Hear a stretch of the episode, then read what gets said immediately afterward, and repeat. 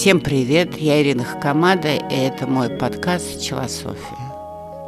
В хаосе все сошли с ума и пытаются жить здесь сейчас. И правильно делают, потому что очень сложно планировать что-либо и беспокоиться и тревожиться по поводу того, что произойдет завтра и послезавтра. Все равно это предсказать невозможно. Но людям очень трудно научиться жить здесь и сейчас. Даже по мелочам. Например, вы вышли на улицу, там отвратительная погода, вы успели слегка промокнуть под дождем, который и ветром, да, который вас, на вас валится сверху.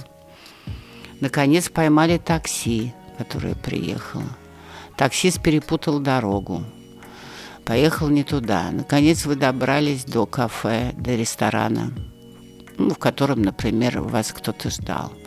Вы пришли, и полчаса вы рассказываете, попивая шампанское, которым вас угощают, про то, какой ужасный день, какая кошмарная погода. И таксист вообще дурак, все перепутал. Это просто уже невозможно. Что за жизнь, что за кошмар вокруг? Вы это говорите, жалуетесь своему партнеру, и вы даже не замечаете, вы даже не замечаете.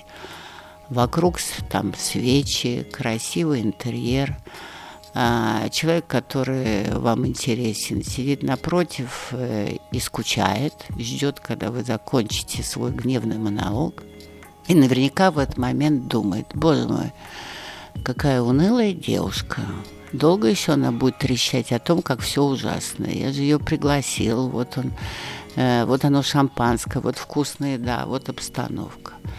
И если вы будете дальше продолжать, то, может быть, ваши отношения на этом и закончатся. Если вы остановитесь и перейдете к чему-то хорошему, то, может быть, э, они не остановятся. То есть оглянуться вокруг, забыть в ту же самую секунду, что было пять минут назад, про погоду, про водителя, и наслаждаться минутой не так просто. А другие люди, наоборот, не могут жить здесь и сейчас, а, потому что они все время тревожатся, а что будет завтра.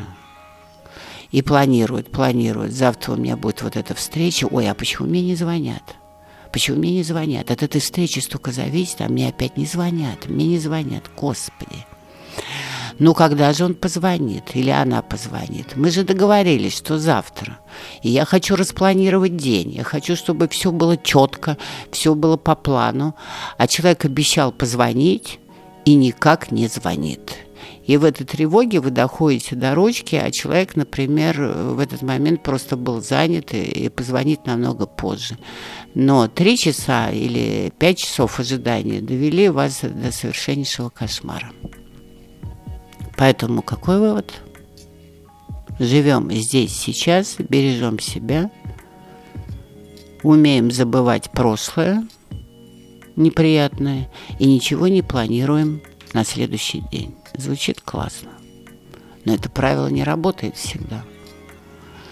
Потому что, как это ни странно, когда вы в гневе начинаете орать на своего мужа или жену, или разбираться со своим партнером вплоть до кулаков и оскорблений, когда вы кричите так, что стены трясутся, то в этот момент вы себя оправдываете, что у вас огромный эмоциональный накал здесь и сейчас. Вот здесь и сейчас вы ни о чем больше не можете думать, вы просто выливаете свою ярость.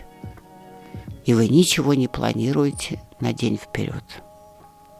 Вы ничего не планируете на свою жизнь вперед, если это вторая половина.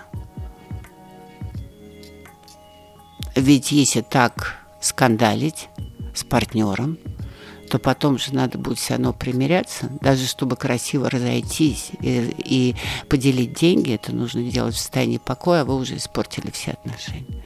Если так кричать на свою половину, то один раз, может, проскочит, а потом второй, третий, и на этом все отношения могут закончиться, при том, что вроде бы любовь сохранилась. Просто вы в этот момент не в состоянии думать о последствиях.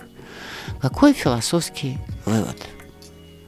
Все в балансе, качаться туда и качаться сюда. Но когда вас качнуло вправо, и вы орете на свою половину, в этот момент внутренне качнитесь чуть влево и начинайте планировать и понимать, что будет на следующий день или в следующие минуты и какие будут последствия.